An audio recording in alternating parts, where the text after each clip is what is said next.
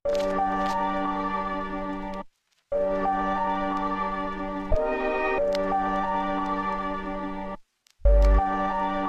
Plataforma. Plataforma.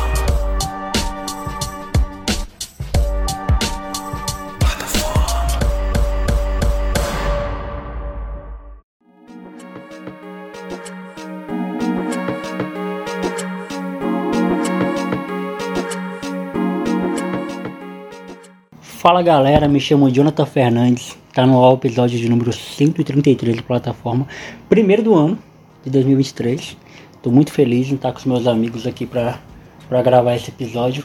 Estou aqui com ele, Geovany Calegário, que participa pela quarta vez, quarta vez do, do, do Plataforma, recorde, eu acho que ninguém, nunca, tirando eu, é óbvio, né, nunca participou tantas vezes do meu podcast, e de maneiras diferentes. O Geovany já participou com o T V Cachola, duas vezes sozinho, e agora com o seu amigo Pedro Rói. E meu amigo Pedro Rói, se apresente para quem porventura não te conhece, não te conhece, né? Boa noite, meus grandes ouvintes do Plataforma. Queria mandar um grande abraço a todos. E meu nome é Pedro Rói, sou apenas um garoto do Abrão Alab. Hoje eu tenho vinte e quatro anos, sou uma pessoa muito feliz. E só falo coisas positivas para quem fala comigo. Giovanni Calegário. Meu nome é Giovanni Calegário, tenho vinte e sete anos. Muitas pessoas fizeram sexo comigo. Pronto. Muitas quantas? Tipo... Tipo, o que, que é muito pra ti? Duas. Não foi muitas. Mas duas na vida ou duas ao mesmo tempo? Duas na vida, né? Hum... Tu transou com duas pessoas na tua não, vida? Eu nunca... Não, ao mesmo tempo. Uma, né? Que é isso, gente, bora mudar de assunto. Mas é isso, galera, estamos aqui com o Pedro, estamos aqui com o Giovanni. O Pedro já vai se programando aí, tá, Pedro? Você vai pedir música no final. Quem participa três vezes do meu podcast, pede música no final do, tá bom. Do, do, do episódio, né? E, e estamos aqui com duas pessoas que são pedras fundamentais para a comédia acreana. Eu não sei como é que vocês se sentem com, esse, com essa responsabilidade, né? Com essa...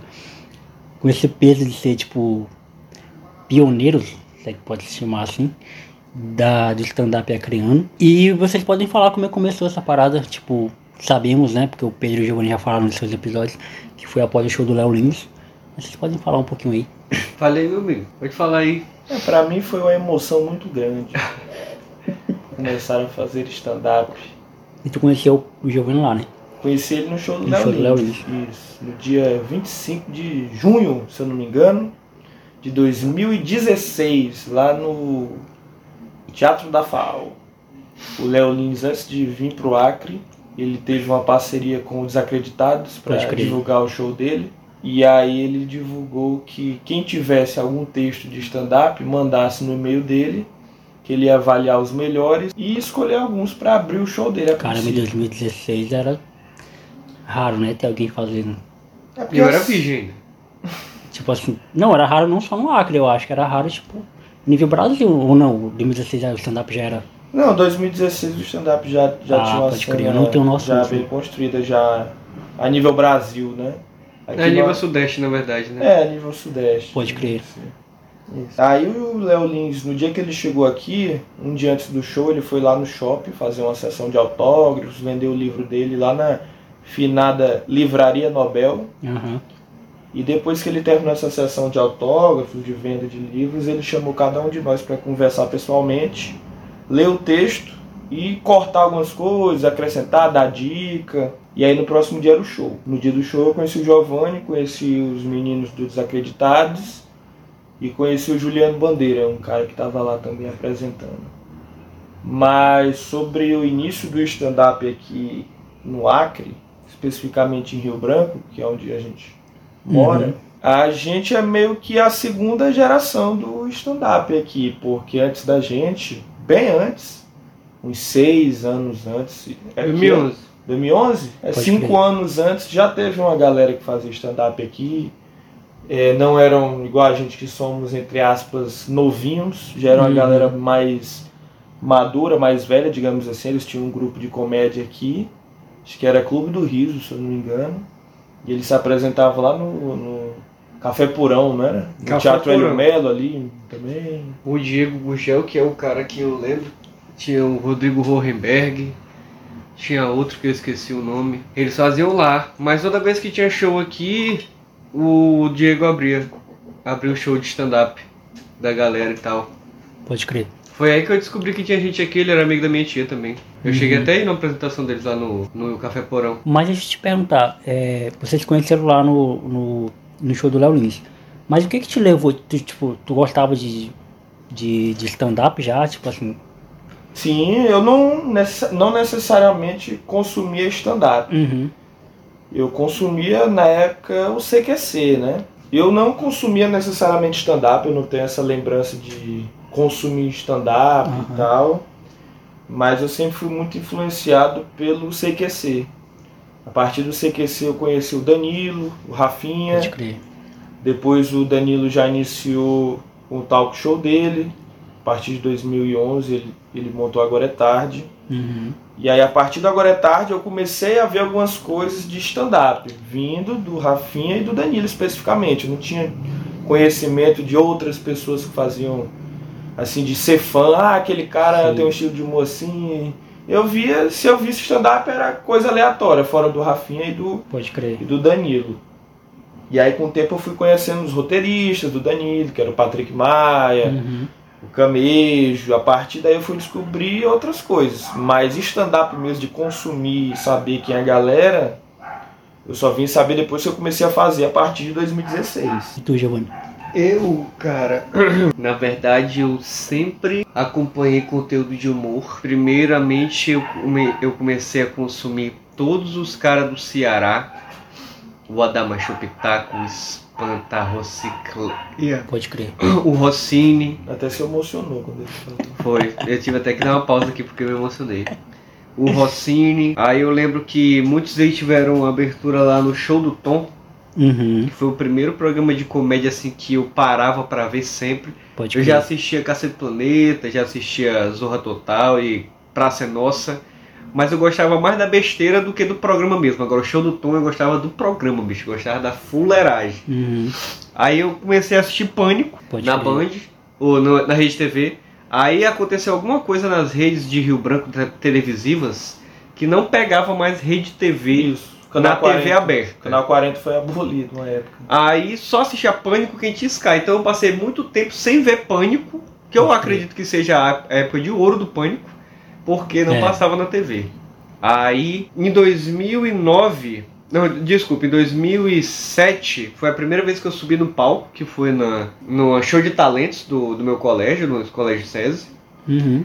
Ali eu já fazia coisas da internet, porque eu mexia na internet, gostava de ver vídeo de, de fuleiragem, gostava de ver os melhores do mundo, gostava de ver vídeo de piada, pegadinha do Moção. Aí eu, começava, eu comecei a conhecer mais os melhores do mundo e interpretar eles no negócio do colégio. Eu passava o ano todinho pensando nesse dia, só eu que pensava nesse dia. Nenhum dos meus amigos gostava, só fazia porque eu insistia muito. Aí depois... Em dois mil e nove eu comecei a trabalhar com meu pai numa loja de carro que ele tinha. Uhum. E aí eu tive acesso à internet só pra mim, o computador só pra mim. Aí no YouTube eu encontrei um vídeo, eu lembro até hoje, que eu abri o YouTube e tinha um vídeo que era assim, ó.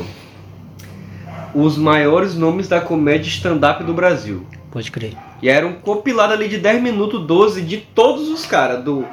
Marcelo Mesfid, do Danilo, do Oscar, do Rafinha, uhum. das mulheres, do, do Fernando Caruso, do Cláudio Torres Gonzaga, os caras lá do Rio de Janeiro. Aí eu, caralho, isso é muito top. E isso antes do C Q C, porque o C Q C estreou em dois mil e nove também. Sim, sim. Pô, até eu tava vendo o, o podcast do, do, do, do, do Di Lopes, e o Murilo Gun tava lá. E ele falou que ele já era produtor de eventos lá em Recife, véio, de evento de stand-up. E aí ele levava os caras pra lá, o, o Fábio Porchat... pra ajudar a engajar ele lá, lá em Recife. Só que aí depois não sei o que é ser, moleque. Aí, puf, aí todo mundo queria sim, ir. Sim. Tanto é que os caras que vieram pra cá, o Rafinha veio pra cá, mas eu não tava ligado ainda. Uhum.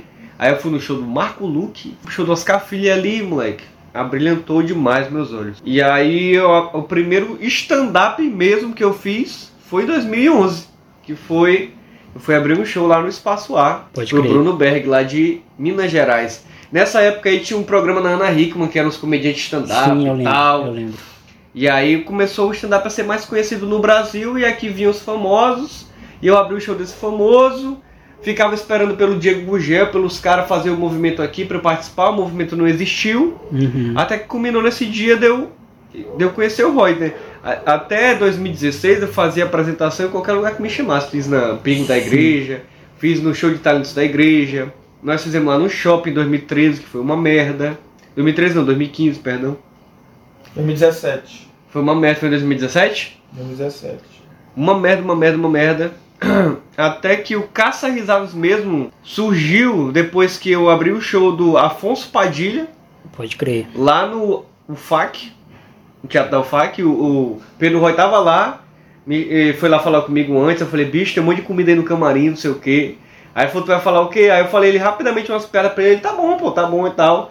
E aí eu lembro que eu fiz o show lá e nem terminei as piadas tudo, só quando a galera riu, bateu palma e falou, olha galera, falou! Fui-me embora, aí tinha uma pessoa na plateia assistindo, essa pessoa me chamou pra fazer um stand-up lá no encerramento da Semana da Engenharia da Uninorte, aí eu fui lá fazer, foi filé, e aí lá na Semana da Engenharia da Uninorte tinha uma, um cara lá do de boteco, que perguntou se eu queria fazer lá no bar dele, eu falei, meu amigo, tem um projeto pronto pra você. E aí foi quando eu chamei o Pedro Rói e foi assim que começou o Caça Risadas em dois mil e dezoito. Caça Risadas começa só com vocês dois? Só com o Giovanni? Só Pedro? Nós dois. Pode só nós dois, o Pedro Rói com uma preguiça desgraçada de apresentar. E... e depressão. E triste. Mas foi isso. É, antes de, de, tu, de tu lançar, o Giovanni falou uma parada legal agora. É, é, o quanto de importância que o Giovanni tem na tua vida nesse processo aí, tipo...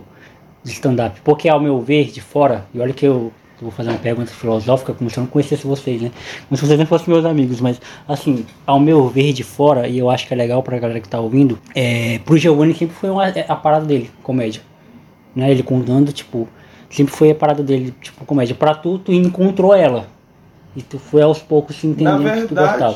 Eu encontrei o stand-up comedy. Pode crer. Porque a comédia em si sempre esteve presente na minha vida, porque eu sempre fui aquele moleque fuleiro da sim, escola, sim, gaiato, sim. Que alugava os outros, botava apelido, ficava alugando professor, era igual o Chaves. É a mesma coisa da sala de aula do Chaves e o professor Girafales, eu era o Chaves. Tu quebrava a quarta parede. Ficava alugando, aí aquele burburinho, alugação, alugação, aí todo mundo ficava quieto, aí, ah, que o professor não sei o quê, aí Pedro pra direção, Pedro pra coordenação. Era o teu prazer de mas a, mes- a minha base mesmo de comédia é o Chaves. Pode crer. Assisto até hoje Chaves, Geovany tá aqui em casa, eu tô vendo Chaves aí. Chapolin.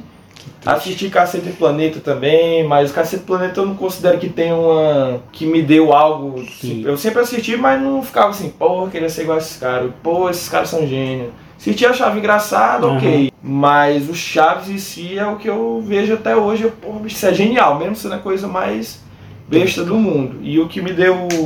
o start, assim, pra fazer coisas relacionadas à comédia, foi o C Q C, que eu vi o C Q C, isso aí é foda, isso aí eu faria, quero fazer, tem uma coisa, uma, um quadro na minha mente que é parecido com isso, acho que daria pra fazer aqui em Rio Branco, a partir dali sim. Uhum. E o talk show do Danilo Gentili, né, o Agora é Tarde, que eu sempre quis trabalhar com talk show, até hoje ainda vou, a gente já teve uma experiência com talk show aqui no Acre, e eu acho que a gente ainda vai fazer algo parecido. Não sei daqui com certeza. dez anos, quinze anos, vinte anos, daqui nós velho com cinquenta anos não faz um talk show aí. Ah, e vai ser top. Entrevista só os cornos da cidade. Ah, top. Faz matéria de rua. Ah, quando a gente tiver famoso e velho, aí a galera vai dar muito valor, que nem o Pânico agora. É, que nem o é. Pânico. Agora... até o Pânico, o próprio Pânico também. Eu sempre assisti o Pânico, desde de molequezinho, porque... muita coisa que eu assistia também era por causa do meu irmão mais velho, né? Então ele sim. Sempre assistiu, sempre eu via com ele todo domingo. Lá na Rede T V, quando a Rede T V foi extinta aqui do Acre, tinha no site da Rede T V, eu assistia, tipo, acabava o programa domingo, segunda-feira eles postavam picotado no site da Rede T V, uhum. Eu assistia no outro dia, outro dia.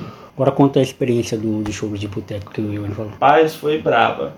Assim, a primeira experiência que eu tive, né, fazendo show de fato, assim, fixo numa casa, os outros a gente tinha feito shows esporádicos, porque foi assim, de dois mil e dezesseis do show que a gente fez, a até o, o show no de boteco, que era, uhum. Já era o nosso show, foram dois anos praticamente. Pode crer. E nesses dois anos eu só me apresentei acho que duas vezes no máximo. Uhum. O Geovany ainda conseguiu fazer mais algumas, mas depois do show do Léo Lins eu fiz um ano depois, no shopping, em dois mil e dezessete. Devo ter feito mais um em algum lugar, que eu não sei aonde. Uhum. Se não, foi só essa mesmo. E dois mil e dezoito, maio de dois mil e dezoito, se eu não me engano, a gente treinou no de boteco. E aí eu tinha um catadinho de piada do Léo Lins que dava dois, três minutos do show dele.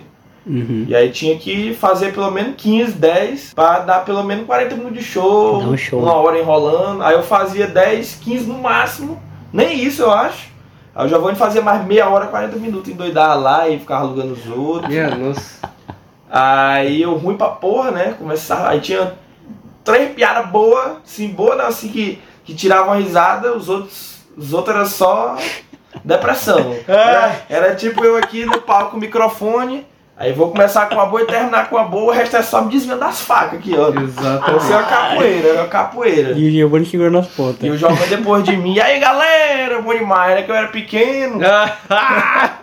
E é muito louco. Bom demais. Aí assim, poucas vezes tinha alguém que veio falar comigo depois do show, assim, no, no privado. Eu lembro que uma vez eu fiz um texto sobre história do Acre.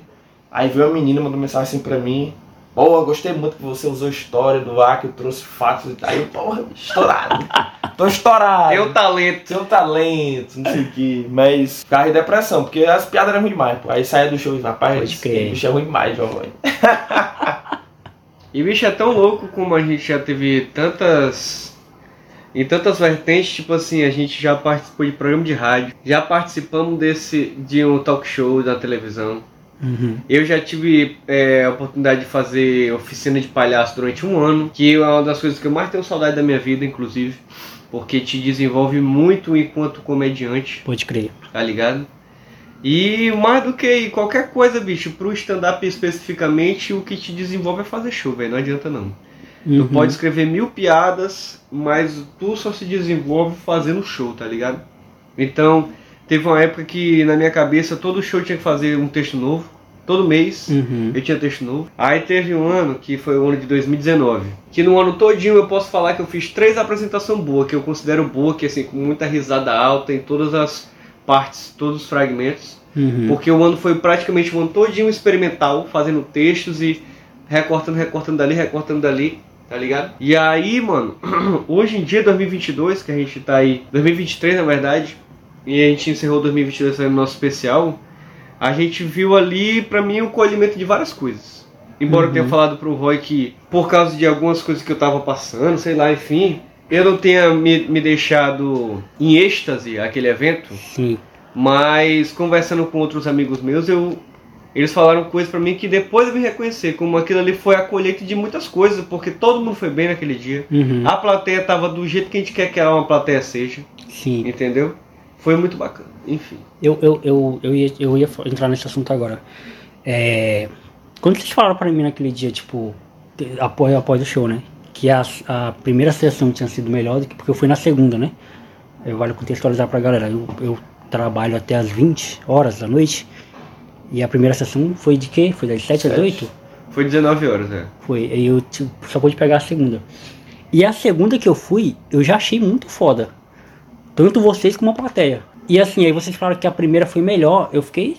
Porra. E vocês ainda não, não acharam é. que... Vocês ainda não acharam que foi fora o bagulho. Mas assim, outra coisa também que eu acho... E aí, vale legal vocês comentarem... Desse processo do Caça Risadas...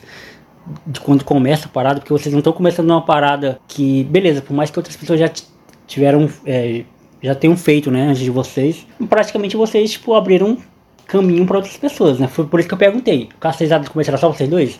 Porque é difícil começar um assim, né? Eu vou falar por mim, quando eu comecei a fazer podcast, eu não gosto de falar que fui o primeiro, né? Porque já falaram que em dois mil e seis fizeram um aqui no Acre, mas quando eu comecei a fazer eu não ouvi nenhum. E é muito ruim não ter referência. É muito ruim tu não poder olhar, mesmo que o cara seja uma bosta, mas ele começou primeiro que tu. Ele botou a, a, um tijolo primeiro do que tu. Então tu já sabe para onde olhar e o que fazer e o que não fazer. Então eu sei o quanto deve ter sido difícil para vocês só terem referência de São Paulo, do Rio, e no Acre não tem porra nenhuma. Então, tipo assim, os bares para fazer a parada, o lugar para fazer, como que faz, a duração... Toda essa parada. E isso que o Geovany falou agora. Talvez agora, dois, vocês encerram dois mil e vinte e dois com duas sessões lotadas. Galera que pagou o ingresso. Que é, é eu acho que esse, esse peso, né? Tipo, o cara tira o dinheiro do bolso e paga pra te assistir. E, e até falei pra vocês, levei os amigos meus que nunca tinham visto stand-up, os caras cagaram de rir, todos gostaram. Então, eu queria que vocês fizessem, tipo, um panorama, né, do que vocês enxergam esse período da Educação Risadas, como vocês se veem hoje, né, no Acre como comediante. Hoje, depois de quantos anos? Fazendo direto? dois mil e dezoito, dezenove, vinte, quatro anos? A gente tá indo pro quinto ano fazendo. É. Depois de cinco anos inteiro, é. Depois de cinco anos fazendo comédia, eu me vejo hoje como realmente um comediante. Sim. De ter algumas piadas boas, ter realmente piadas boas, de já conseguir estruturar um texto, de já ter a noção do que pode ser engraçado, o que não é, uhum. de melhorar a piada de outra pessoa, de pedir opinião e ver que a opinião da pessoa tá boa, sim. entendeu? De, de ir por um show e saber que pode ser ruim e tá tudo bem, uhum. ir pro open mic ficar de boa e sim. testar coisa nova, e se, se der pra repetir a piada, repete, foda-se, entendeu? Vai de acordo com o show, eu já consigo, dependendo do show, trazer piada que, que não estava no script para tentar mudar alguma coisa. Uhum. Mas hoje eu vejo que a gente realmente já tem uma bagagem de tipo, pô, a gente é comediante, a gente já fez, já tem cinco anos aí para trás se lascando. Vamos continuar se lascando, porque é assim mesmo, é. que as coisas são. Mas hoje a gente já tem bagagem de o cara, pô, vem fazer um show aqui em Porto Velho. Já vai pra Porto Velho fazer um show. Eu já uhum. fui pra Manaus, abri um show do Fábio Rabin em Manaus. Pode crer. Lá no Teatro Manauara. No Teatro Manauara pra mil pessoas, mais mil pessoas, entendeu? Pode crer. O cara me segue no Instagram. Então é uma moral que eu tenho. E se o cara chegar assim pra mim e falou, tu já se apresentou aonde? Já me apresentei em São Paulo, já me apresentei em Manaus, uhum. entendeu? Então eu já posso dizer que não, eu sou comediante, já fiz show em vários lugares, já me apresentei em comediantes famosos, uhum. faço show todo mês no Sim. Acre, meus amigos lá do meu grupo de comédia. Caça Risadas é um grupo que já tem cinco anos, querendo ou não, aí. Então, é chão, cara. Hoje eu vejo que a gente realmente tem uma bagagezinha. Foda. Não é querendo se gabar não, mas a gente já tem... Já se gabando. E eu acho que a parte mais difícil pra mim... Foi, tipo assim, além de, do ser comediante, né, de escrever os textos e saber, mesmo que a tua referência seja só de fora, mas de tu saber a teoria, de estruturar o texto, mas também, como a gente vive numa cidade que não tem nenhum aparato cultural de nada, de nenhum segmento, Sim. tu tem que aprender também a ser um produtor de stand-up. Sim. A tu chegar num lugar, tu saber que o cara tem que ter um som, tem que saber que o cara tem que ter uma luz. Isso daí depois que tu vai entender que nem todo mundo tem som, nem todo mundo tem luz. É. Tu, tem que, tu tem que entender que o dono do bar tem que deixar claro que o dia vai ter stand-up, pra não ter... Que até hoje tem isso. A pessoa vai pro bar, chega lá desavisada, tem um show pra, pra ela ver. Aí começa a falar no show. Exatamente, entendeu? É. Aí eu, eu considero que só em dois mil e vinte e um, depois que a gente foi sofrer o processo lá... Do, do, do, que, do podcast lá da gente, que a gente foi cancelado, não sei o que, só depois disso aí que eu tive que me obrigar a me enxergar com outros olhos, porque se eu tivesse me deixado levar pelo meu sentimento naquele momento, o meu sonho teria acabado ali. Uhum. Só depois disso que eu me aventurei para outra cidade para me apresentar, só depois daquilo que eu me aventurei a criar um show solo. Pode crer. E hoje eu também já tive a oportunidade de viajar para outras cidades para fazer meu show solo. Eu fui contratado para fazer isso. Então, tipo assim, pra mim, na minha opinião, na minha visão, na minha projeção de futuro, a única coisa que falta é entrar no circuito nacional. Pode Porque crer. Do resto eu já consigo fazer tudo, entendeu? Uhum. E essa bagagem só foi possível por causa dessa caminhada. Até porque não existe caminhada, não existe bagagem sem caminhada. Né? Exato.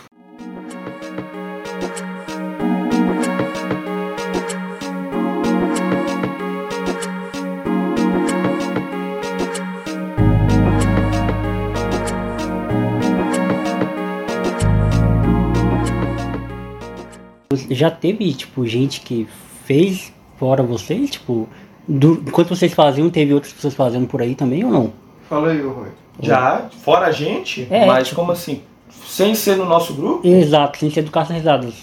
Não, teve o Douglas, né? É verdade, teve o Douglas Mero. Paralelo, eu não cheguei a conhecer ele, mas o Giovanni foi no show dele. Foi, foi eu e o Marco. Mas eu nunca cheguei a ver nada dele, assim, ah, mas o que ele já fez, ele já fez, stand-up. So, sozinho também.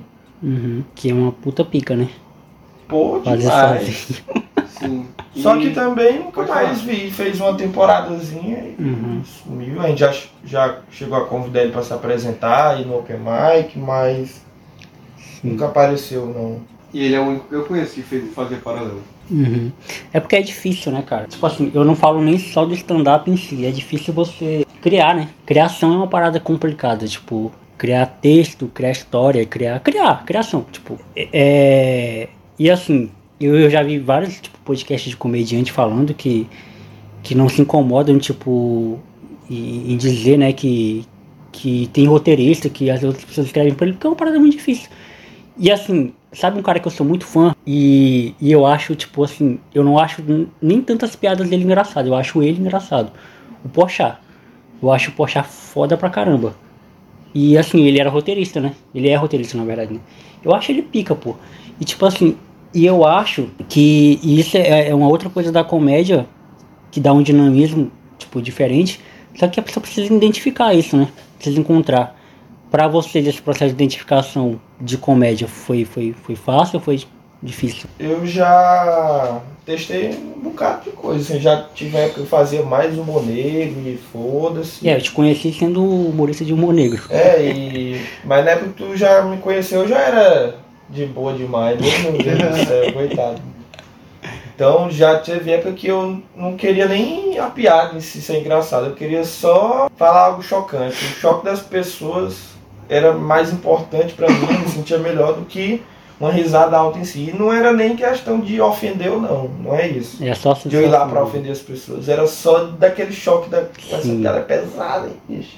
Bicho é doido. Com o tempo eu vi que isso na, na verdade não é legal, acho que era um sadismo meu, sei lá, entendeu? Uma coisa psicológica, patológica. Com o tempo eu fui me descobrindo, por exemplo, eu não sei contar a história, eu não consigo contar uma história minha engraçada. Deve ter várias histórias engraçadas, mas eu não Não sei contar. Não consegue pegar. Então, oh, o Pochá tá fazendo um show só de história de viagens dele, né? É. Isso eu acho isso incrível. Então o que eu faço é ler alguma coisa. Eu já, já fiz muito texto segmentado no passado. Na época eu fiz um texto sobre a Bíblia. Uhum. Outra época eu fiz texto específico de, de viajar pra Goiânia, entendeu? Pode crer. Mas eu pego várias piadas hoje, tento pegar coisas da minha vida mesmo assim, tentar fazer várias piadas diferentes e no final junto tudo. E uhum. aí cria um fio que leva tudo como se tivesse uma história só, né? Mas não, não é uma história, eu pego três temas diferentes, por exemplo, Sim. mãe, é, escola, psicologia, e eu tento fazer com que tudo isso faça sentido no, uhum. no final. Então eu pego lá mãe, aí eu escrevo dez piadas da minha mãe diferentes e depois Sim. eu tento juntar tudo. Escola, dez piadas diferentes, tento juntar tudo. Uhum. Psicologia, mesma coisa. Então, mas demorou, acho que eu vim me encontrar mesmo assim, na comédia de dois anos pra cá, se não for menos. Uhum. Sabia assim, o, o tom de voz que eu falo, a velocidade. Quando eu comecei a fazer stand-up, eu era muito rápido no palco, acelerado, acelerado, acelerado, e mexia muito, e ficava, e falava muito alto, uhum. e é isso. Hoje eu já sou mais calmo no palco, eu falo, mais sério. Aí espero uns três segundinhos, aí solto um comentáriozinho, olho pro lado. Acho que eu sou mais lento hoje de todos, eu sou mais lento. Pode crer. É. Bicho, eu era muito fã do Fábio Porchat. Muito, muito, muito, muito fã mesmo. Eu fui no show dele lá no Rio de Janeiro, puta que pariu. Muito foda. Porque eu achava ele foda em, tipo assim, não que ele fosse o stand-up mais foda, mas ele era foda em todas as coisas. Uhum. Ele era foda na direção, foda no roteiro, é. foda no... atuação, foda no stand-up e tal. Hoje em dia a minha admiração dele diminuiu tanto, nem acompanho tanto mais ele assim e tal, nem acompanho tanto Porta dos Fundos uhum. também. Eu acho que outros caras são mais complexos do que ele, inclusive. Sim. Mas a parte de me encontrar, bicho, eu acho que eu acho que eu era um cara mais engraçado antigamente na vida real, né? Uhum. Eu era mais engraçado. Eu era mais fuleiro, eu era mais de bem com a vida. Mas em paralelo, eu acho que eu era um cara mais sofrido uhum. com as coisas da minha, com as minhas questões. E talvez isso fosse um, um mecanismo. Aí depois algumas questões foram mudando para outras, que agora eu já sou mais velho. Sim. E eu não me sinto mais um cara tão engraçado no dia a dia, eu me sinto mais um cara mongoloide, mais idiota, mais besta, né? Antigamente eu era mais rápido. E aí eu acho que isso influencia a tua persona no palco, entendeu? Porque não adianta tu contar uma coisa no palco que tu não é. Porque é perceptível. Não pode não, pode não ser tanto pro público, mas pra quem é comediante é. Sim. Tanto é que a minha maior dica quando, eu, quando alguma pessoa pergunta é falar assim, meu amigo, é só prestar atenção no teu dia a dia e tal, sei lá. Você falar do jeito que tu fala no dia a dia. Por isso que pra mim eu acho que é mais fácil fazer stand-up, não porque eu sou melhor do que ninguém, mas é porque eu já falo tanta besteira que eu não preciso pensar na entonação. Eu já, quando eu tô escrevendo, eu já sei qual é a entonação que eu vou fazer, entendeu? Já sei como é que é, se eu tenho que falar aquela coisa mais acelerada, mais lenta pra ser engraçado, tipo assim, ah, entendeu? Uhum. Então eu acho que pra tu se encontrar na comédia, tu tem que se encontrar primeiro em tu, entendeu? Porque a comédia também é tu, sei lá. Sim, concordo. Acho que é mais ou menos isso. Concordo. Pedro, você voltou recentemente da Europa, mano. Conta aí pra gente como é que foi esse rolê. Eu dormi, você tava aqui no Abraão Alap, acordei, você tava no Parque dos Príncipes. Não, eu tava aqui, o meu amigo Neymar. Real. Ah, meu amigo Neymar me ligou. Conta aí pra gente como é que foi seu rolê. Ah, cara, foi muito bem. Tive essa oportunidade aí de passar um tempo na Europa, estudar, trabalhar, viajar, fiz de tudo um pouco lá. Uhum.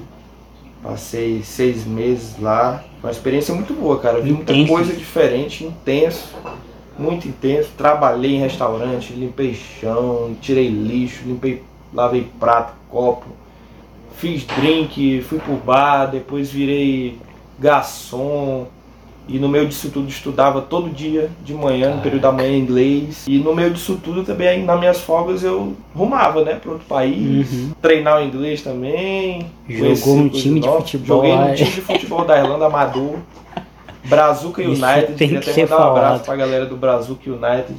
Bom, era um time lá, basicamente, de brasileiros. Pode crer. O nome já fala. Mas também tinha os nossos irmãos argentinos, uhum. Tinha chileno. Tinha um rapaz lá, se não me engano, de Gana. Pode crer. Rapaz, era, foi legal, cara. E aí a gente jogava a terceira, terceira divisão do, do, do estado, né? Lá, do, ah, do pode county. Crer. Terceira divisão do estado. Uhum. E aí foi legal jogar uma Copa da Liga contra o time da primeira divisão mesmo, primeira divisão. Caramba, da hora. Foi muito legal, cara. Fui pra Itália, fui pra Portugal, fui pra Inglaterra, Irlanda do Norte. É, que mais? Me ajuda aí, produção. Espanha. Fui pra Espanha. Foi pra Espanha. Acho que foi só isso mesmo. Foi na Itália, não? Não, né? Itália, fui. Itália. França. Fui na Espanha. Fui em Portugal. Cara. E aí, cê, eu lembro que você falou que você tinha plano de ficar lá, né? Mas aí você voltou... Tinha, eu fui voltar. na verdade... Na verdade, eu não fui pra juntar grana, igual a maioria da galera vai, sim, ou pra sim. morar de vez lá. Fui pra ter uma nova experiência de vida e o principal, pra estudar inglês, né? Eu já falava um pouco uhum. de inglês. Aquele inglês brasileirozão, né? Tanto é que quando eu cheguei lá eu pensava que falava inglês, porque eu tinha feito até o avançado aqui e tal. Crer. Mas quando eu cheguei lá eu vi que o negócio é mais embaixo. E aqui no Brasil tu aprende o inglês dos Estados Unidos, lá já é o inglês, o inglês britânico, né? Uhum. Já tem um sotaque diferente. Na Irlanda por si só já é um sotaque totalmente diferente, tem gírias. Pode crer. Galera mais velha lá é muito difícil de entender, mas no dia a dia tu trabalhando, principalmente no trabalho, não é nem na escola. O trabalho que tu vai pegando mais o inglês, que é o pessoal mesmo na é, rapidez, ali tá todo ali mundo falando, falando informalmente, de qualquer né? jeito, tá... é. Mas aí eu vi que lá dá pra você viver muito bem. A vida é totalmente diferente, com empregos assim que aqui no Brasil são considerados subempregos, sim, né? Sim, sim. Lá você consegue viver. Lá você consegue viver bem. Uhum. Mas eu também, com o tempo, eu fui vendo que não era aquilo que eu queria pra minha vida. Eu ainda sou novo, dá tempo de eu fazer... outra faculdade, tentar Pode buscar crer. Uma vida que lá seja melhor no futuro. Então, uhum.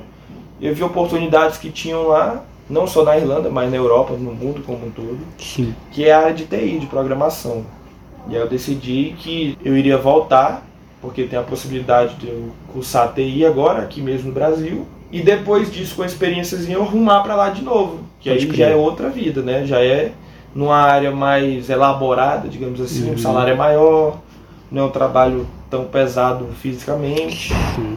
E para facilitar visto também, né? Questão de visto em, como programador, tu já tem uma chance muito grande de curso de trabalho. Então você se imagina morando lá, então? Ah, imagino. Não especificamente na Europa ou na Irlanda, Pode crer. Mas imagino morando fora do Brasil daqui. Eu não sei se vai acontecer, mas joga para Deus. Joga para Deus.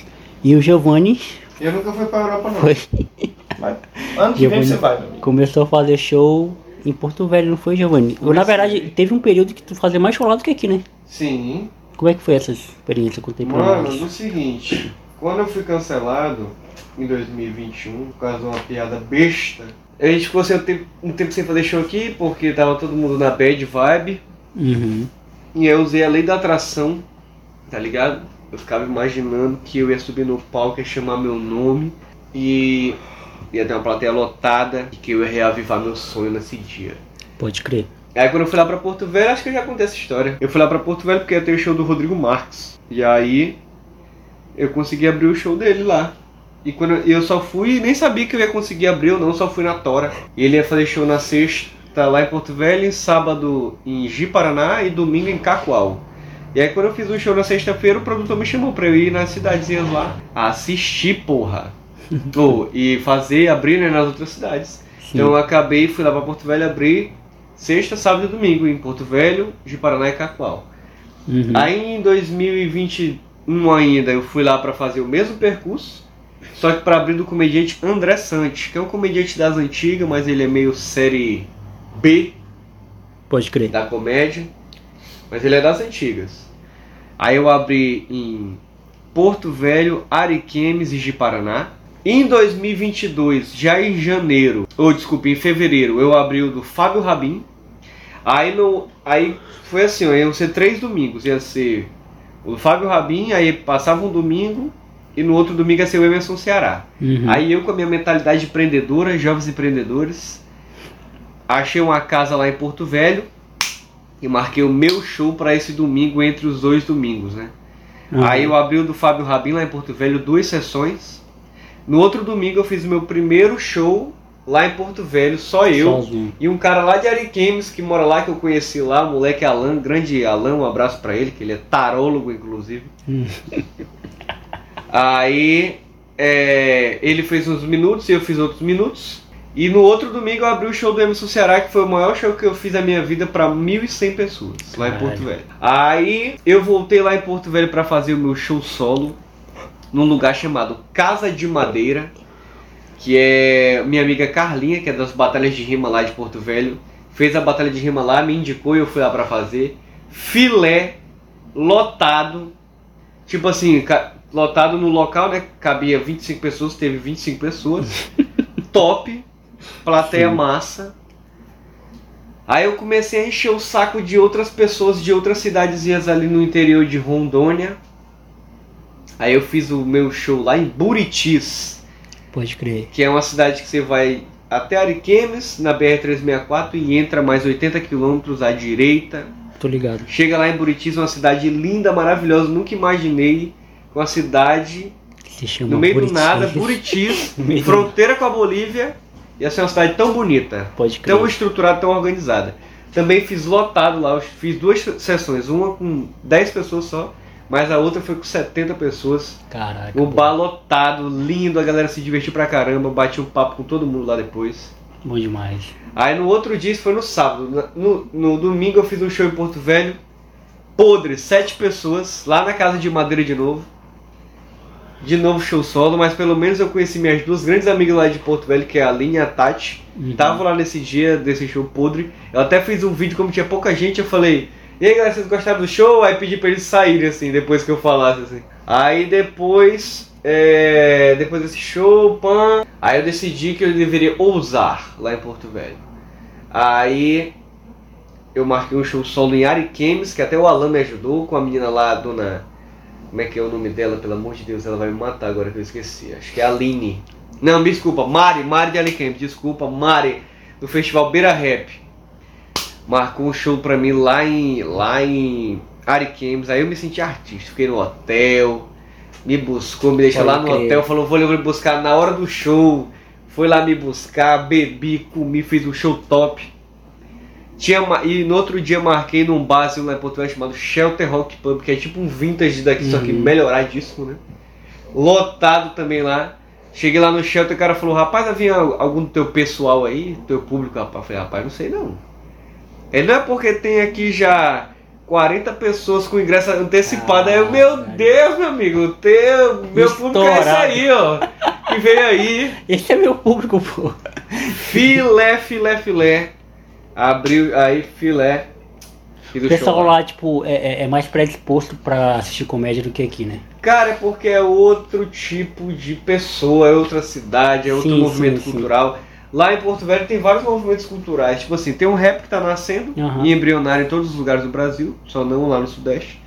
Tem o rock, que a comunidade daqui do Acre era maceta, mas agora tá é, em baixa, lá, é. Gigantesca. Pagode, Pagode, nem se fala, sertanejo nem se fala lá. Uhum. Lá eles já tem a cultura de pagar a entrada nos lugares. Sim, sim. Todos os lugares que eu fui lá eu paguei a entrada. Aqui não tem essa cultura, tá ligado?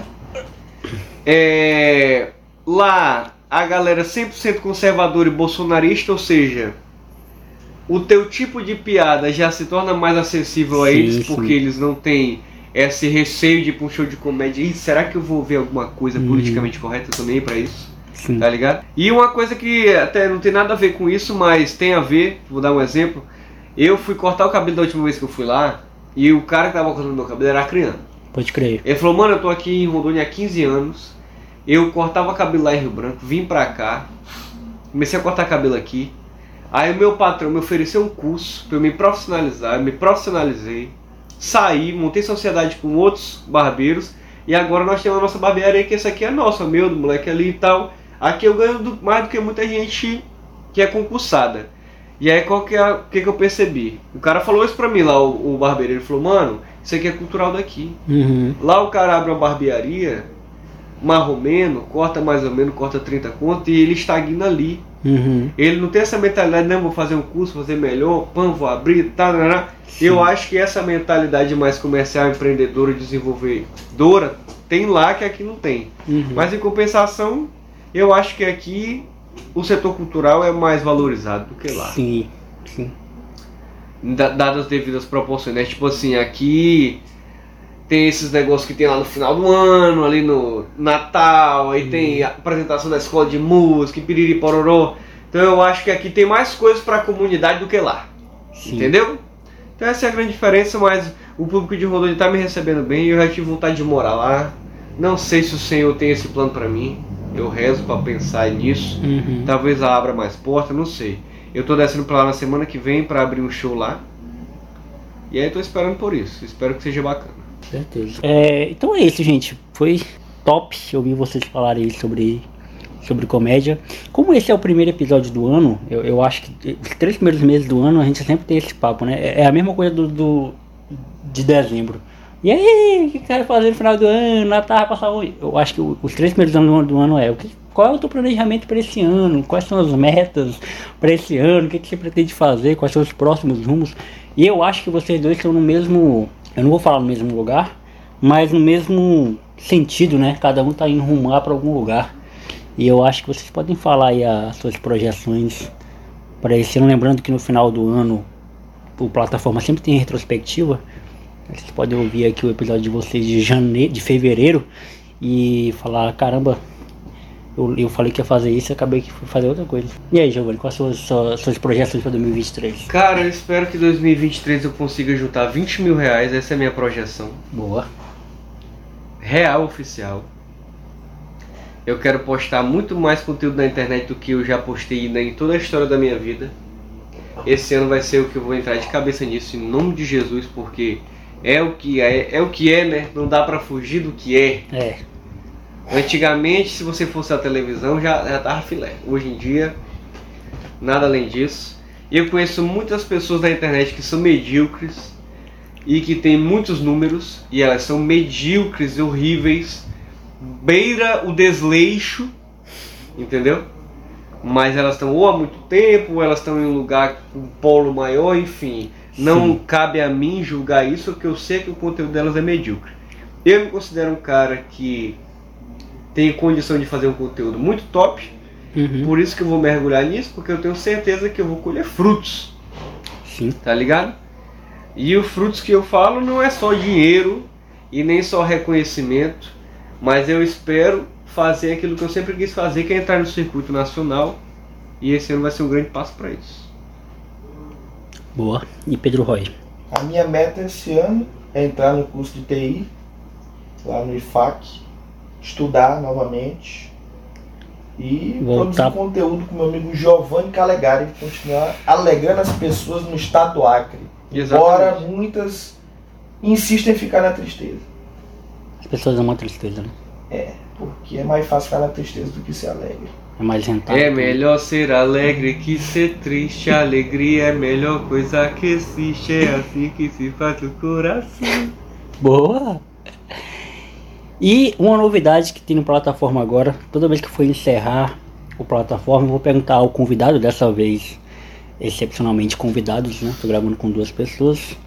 Quem você acha que seria uma boa pessoa para estar aqui no Plataforma? Isso não é garantia nenhuma de que ela vai estar, porque quem já me conhece já desde dois mil e dezoito sabe que eu só convido pessoas com quem eu tenho uma conexão, né? Com quem eu tenho uma troca. Então, Geovany Calegário, quem você acha que seria uma boa, um bom convidado para a Plataforma? Acho que a Isabel Dara é uma convidada legal, cara. Isabel Dara. Ela é musicista, ela trabalha lá no meu colégio. Boa. Ela já participou de várias bandas aí. Também tem o Pedro Arco, já conversou com ele? Não. Pedro Arco é um cara bacana, ele é um cantor, velho.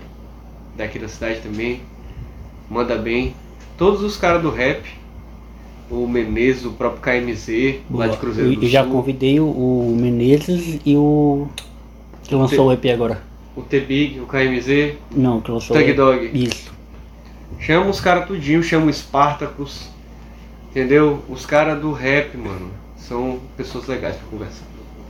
E Pedro Rói? Quer que você convide Rogéria Rocha. Ah, por favor. Rogéria Rocha, boa. Perguntar sobre toda a trajetória dela como pessoa iluminada que ela é. E também gostaria que você convidasse novamente o meu grande amigo Railan, que agora está com um projeto novo aí de uma banda. Ele tá? tá. Ele tava? Ele tá de novo? Tá mesmo. Ah, tá. Pode ah, crer. Já sei. Você poderia convidar também o filho do dono do estúdio, o grande Bala. Bala Pádua, filho do Eloy de Castro. Pode crer. E o próprio Eloy de Castro também, né? Pô, o Eloy seria bom, ele tem muita história pra contar. Meu Deus do céu. É isso, galera. Então... obrigado a todo mundo que acompanhou a gente aí. Esse é o primeiro Plataforma do ano. Vai ter muito mais aí durante essa temporada. Queria mandar um beijo pro cara que cagou na mesa do Alexandre de Moraes e foi embora cagado. E ninguém tá falando isso. Eu acho que ele não cagou ainda. Eu acho que ele só tentou, fez força e não saiu nada. Eu... porque na foto, se você verificar, não tem... não sai, é. Bosta, o conteúdo no chão. Não. Só música, meu amigo. Peça sua música. Quero pedir Nada Além do Los Porongas. Boa, mandar criando aí. Nada Pica. Além do orifício.